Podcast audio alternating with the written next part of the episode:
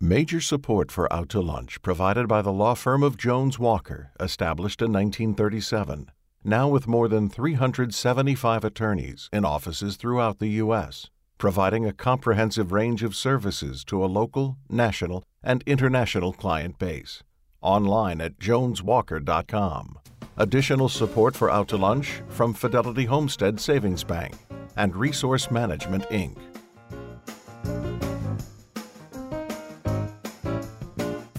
From Commander's Palace Restaurant in the Garden District in New Orleans, we're out to lunch with Peter Ricchiuti. Peter Ricchiuti is Tulane University's A.B. Freeman School of Business professor and economist. It's business, New Orleans style. Hi, I'm Peter Ricchiuti. I'm at Commander's Palace in the Garden District. This is Out to Lunch, the show where we talk about New Orleans business with folks who are New Orleans business. My guests today represent two New Orleans businesses that, on the face of it, are vastly different, but actually have some interesting similarities. Scott Aiges is the Director of Programs, Marketing, and Communications for the New Orleans Jazz and Heritage Foundation, the folks who own Jazz Fest. Uh, Scott, welcomed out to lunch. Thank you very much. Boy, you say you own Jazz Fest. If you couldn't meet girls saying something like that, I, God help you, really. There's a, and Tom O'Keefe is the CEO and president of Smoothie King. Tom, thanks for being on Out to Lunch. Thanks, Peter. Pleasure to be here. I'm a big fan of your products. Uh, Smoothie King is an international chain with over 600 stores across the U.S. and around the world. Uh, not only was Smoothie King born in New Orleans, actually in Kenner, uh, but the smoothie itself was born in New Orleans. Am I right about that, Tom? That's correct. Um, back when Steve Kuhnau started the company, he actually had emphasized the vitamin and supplement aspect of the business first, and then um, created the smoothie more so in um, as a um, as a replacement or a meal alternative for someone who was suffering from um, allergies and things of that nature. And so he um, tinkered with different formulas and recipes, and then landed on the smoothie. And then the smoothie actually became the more popular product. And so then they opened the business as Smoothie King. Prior to that, it was uh, Town and Country. Um, it was like a vitamin store. Oh. And then the popularity of the smoothie you know, dictated that they go and take the business in that direction, and that's how they launched. And uh, Scott, did you know that the smoothie was born in New Orleans? No idea, but I am curious. Did they also invent the daiquiri? Um, they probably would say no, but I think if I was them, I'd take credit. I would, I would too. Just, uh, just, a year or two before the birth of the smoothie, the New Orleans Jazz and Heritage Festival was born in Congo Square. Uh, like Smoothie King, Jazz Fest has grown up to be one of New Orleans' most successful businesses and a truly international brand. Uh, Scott, the business structure of the festival grew out of those earliest years. From the very beginning, the festival was set up by the Jazz and Heritage Foundation to be a nonprofit operation for the community. Uh, the foundation, which is still nonprofit, still owns the festival. From the perspective of someone who is uh, one of those hundreds of thousands of people who's paying $65 to get into the festival this year, it would seem that there is quite a bit of profit. Uh, could you just take a moment and explain how the festival is structured and, and where does my $65 go? Um, to pay for all the year-round stuff that we do. That's that in a nutshell. That's it. So, the, the, it helps to understand the history of how all this happened. In the early 1960s, there were a group of New Orleans civic leaders, tourism leaders, hotel operators, tourism officials, and so on, who heard about this thing that was new in the world called a jazz festival and said, Why don't we have one of those? So they called the man that started the Newport Jazz Festival in 56, which was the biggest and, and really the first outdoor music festival of its kind. It's where Dylan went electric, right? Well, that was the Newport Folk was, Festival, oh, which was okay. the sister, sister organization, same entrepreneur.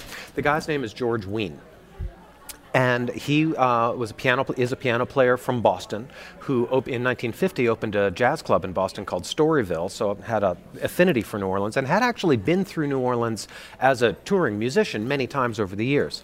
So folks invited him to New Orleans to start a festival here and it's quite a long story that he details in his autobiography which is really a fascinating read. Uh, but th- the end result was that by 1970 after two years of failed attempts to start a festival on their own, the folks in New Orleans basically called George back and said, Pretty please, will you start us this festival? And he said, Yes, I'll do it, but on a number of conditions. First one being that instead of being owned by myself, as a for profit enterprise, and he said at the time, I may live to regret that decision because it I think it's going to generate some money.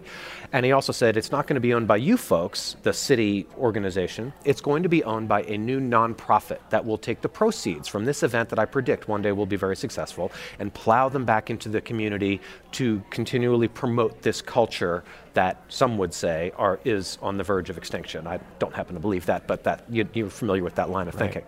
Uh, the second condition, of course, was that his company Festival Productions Incorporated would have a long term contract to produce this festival for a fee. And that's what happened. And then he said, Now somebody find me a college kid that knows how to find Professor Longhair and Mardi Gras Indians. And that ended up being Quint Davis who went to work for George for Festival Productions and now runs the New Orleans office of Festival Productions. And actually, George ended up selling his interest and effectively retired from that end of the business, although he's now back at Newport. Um, and, and Quint remains the producer of Jazz Fest to this day. But the company that produces Jazz Fest is a separate company, a for profit company called Festival Productions Incorporated, that Quint is the president and CEO. And uh, we are the Jazz and Heritage Foundation, so our role is not to produce the festival because that's what Quint and his team do. But fortunately, they do a fantastic job and it generates significant surplus revenue. And so they have figured out a wonderful way to manage that business. And the festival is effectively our annual fundraiser.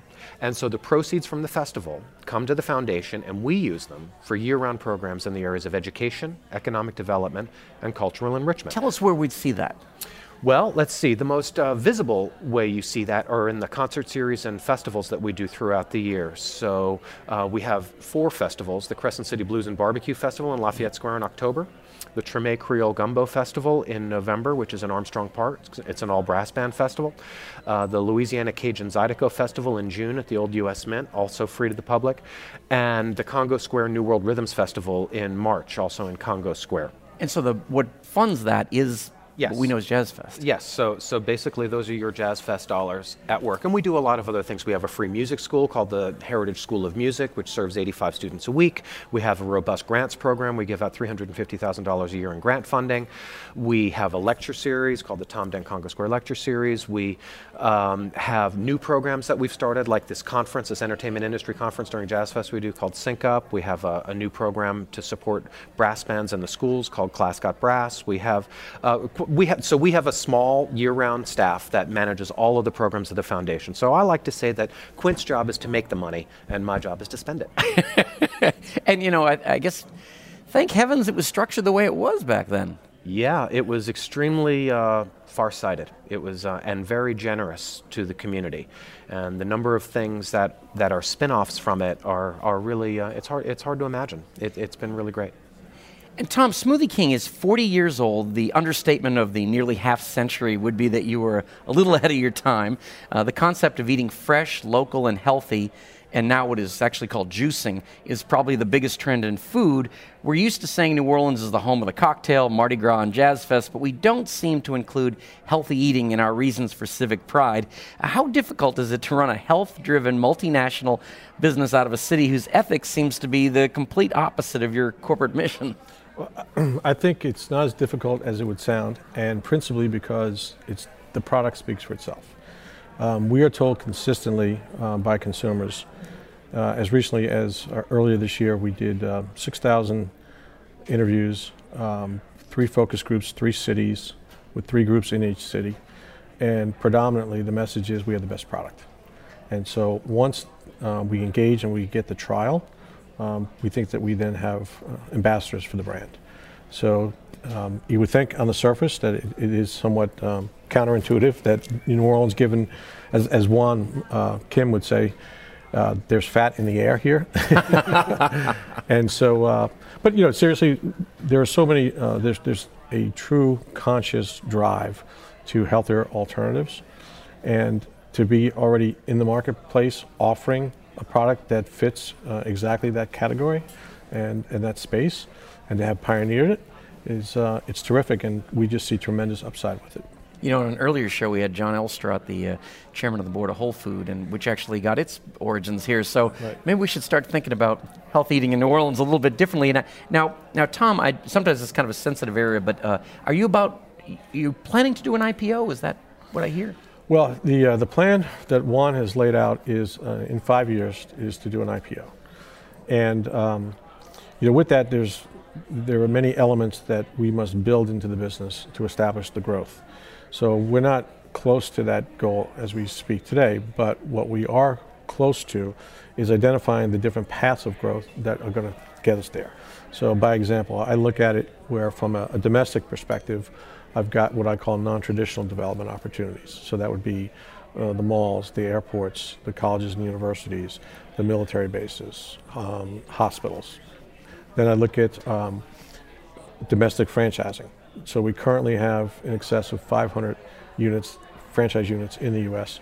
We think we can triple that number. We're then going to create a company store division domestically. Prior to Wan buying the business, uh, corporate only owned one location as, as a training center. And the so rest were franchise? All franchise. Okay. So we're going to create a company store division such that um, at any given time, we will have 20% of the system would be corporate owned and 80% would be franchised. And that enables us to do more um, testing and, and, should enable us to go into uh, better real estate. Uh, maybe it's, it's, more expensive. Maybe we can take that on at the company level rather than maybe a franchisee wouldn't be able to. Um, of course, we then would get 100% on the bottom uh, line rather than just a percentage at the top. Um, then looking internationally, uh, I see international corporate um, development because right now we have 60 units in Korea that Wan owned as a franchisee that now become corporate owned. And then he has 60 units that are franchised in Korea. So we have dual paths internationally to grow the business. So Wan was a large uh, owner of, of Smoothie King and before. Yeah, the advantage over. that we have, I think, in telling and selling our story is that Wan's been in the business for 10 years. So he bought the rights to do um, what we call a master franchise agreement for the country of Korea. Because he was introduced to Smoothie King as a student in California. And so I would assume this is South Korea. I don't think there's a lot of Smoothie It is South Korea, right. Okay. Is a Although the day is young. So. but um, so he recognized um, the opportunity to bring you know, a, a, U.S. brand with a terrific product to that market. And he was right. He was absolutely right. And so um, he's spent 10 years developing that. And he then was so um, sure of, of the business that he then bought the whole company. He now he's moved here. He moved over the Christmas holiday. He bought the company from uh, from Steve and Cindy Kuhnau, and last July, and so uh, he's now here full time. Uh, he and I just came back from an, a, an, Asian trip. We were in Seoul, Tokyo, and Singapore, and uh, seeing the the concept and what he's done with it uh, in those markets tells me that um, there's more room for not just growth, but we can expand the menu because they've done food offerings and they've done coffees, teas, and things like that. And so when I look at the business and the international um, capacity, uh, I think eight to 10 years from now, we may well have more units outside the U.S. than inside the U.S. Wow. Now, when I, when I travel around the country, I seem to see them, uh, Smoothie Kings everywhere, but that's not quite true, right? There's a, uh, say there's, they're not, they tend not to be in the north, for instance? We're currently in 38 states, and if you were to take the map of the U.S., it almost does like a, a J curve, if you will. So it's not that we don't want to go into the, um, the cooler climates, but we need to do it differently. So that's where the non-traditional aspect comes in, because colleges and universities, you know, we, if we get in those dining halls, it doesn't matter where they are. So we just have to think differently about the growth opportunities in those states. As it relates to just a typical retail facility, then yeah, we're going to stay probably in the warmer climates to avoid the cyclical nature of the business. And Tommy, competition is it like uh, I guess one name I see is I guess Jamba Juice. Uh, are they bigger than you or smaller than you? Or um, they're bigger than us in terms of the unit count. Um, they have more corporate stores. They're, they're more of a, a, balance between corporate and franchised. So from that perspective, they're bigger.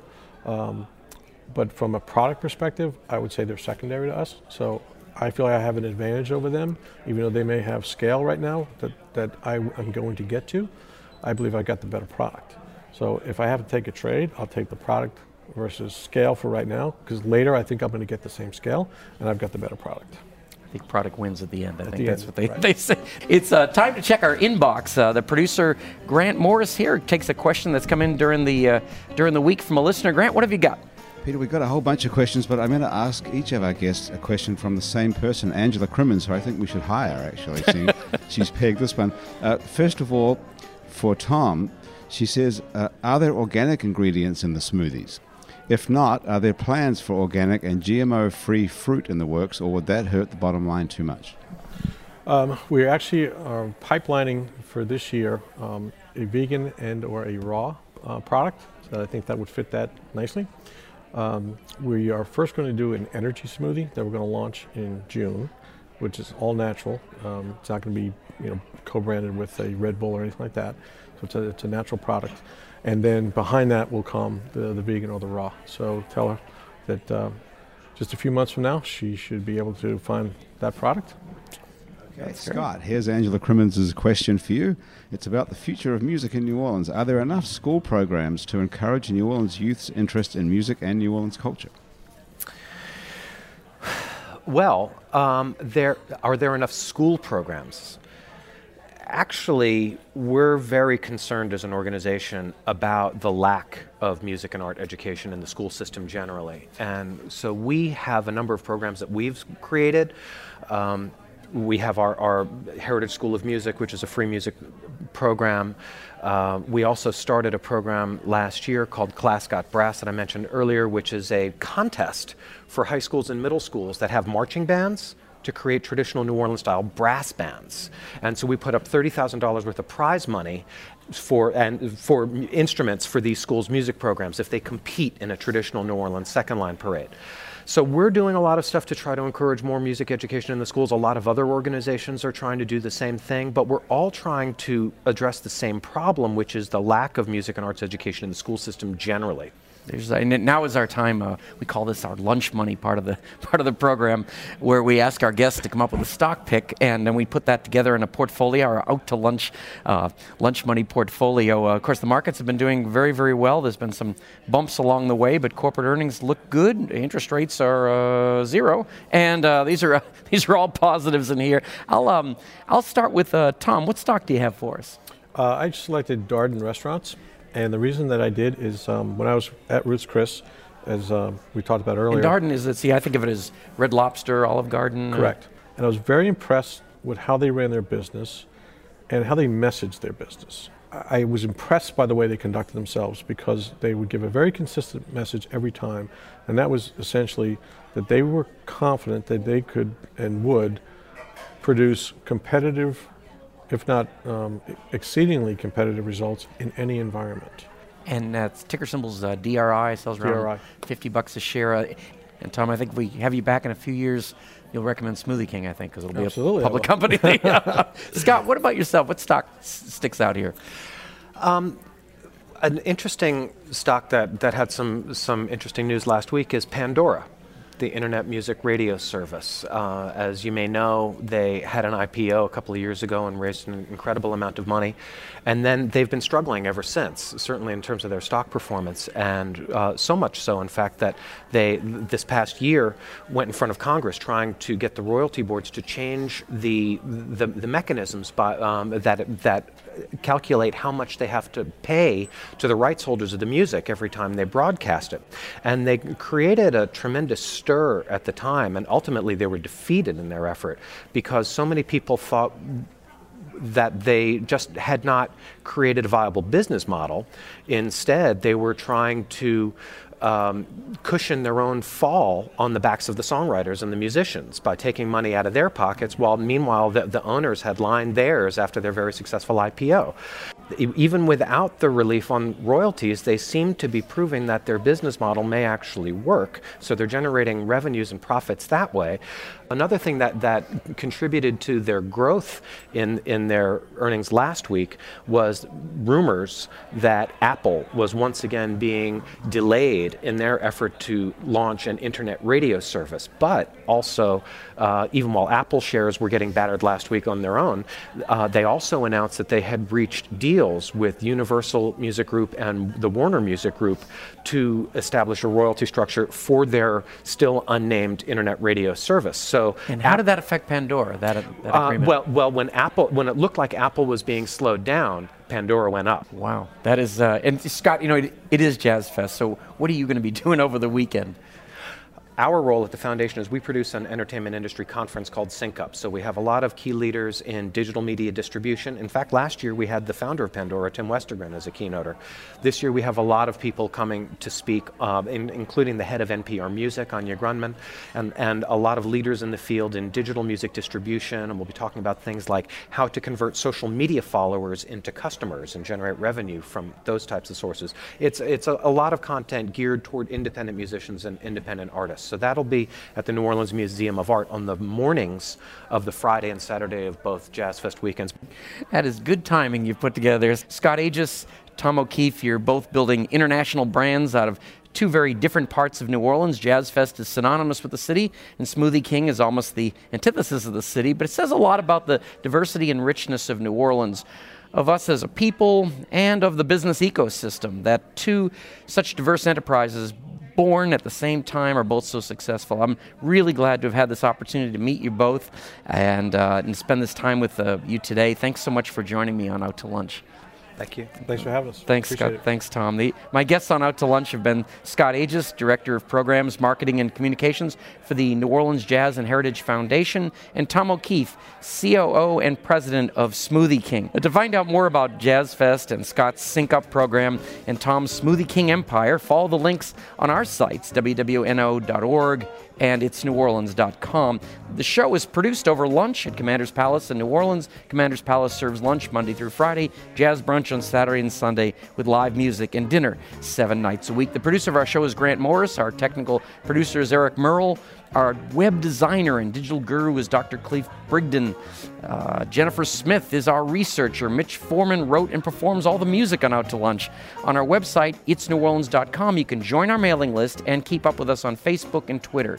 You can listen to past shows and get this show as a podcast on itsneworleans.com and wwno.org. Support for Out to Lunch comes from PreSonus Audio Electronics. PreSonus makes Studio One music production software, Studio Live digital mixing consoles, Eris Studio monitors, and more. More information about Baton Rouge based PreSonus is online at presonus.com. Out to Lunch is a production of INO Broadcasting and WWNO for itsneworleans.com and WWNO 89.9 FM. I'm Peter Ricchiuti. I look forward to meeting you here again next week on Out to Lunch around the table here at Commander's Palace. Till then, be well, be safe, be happy.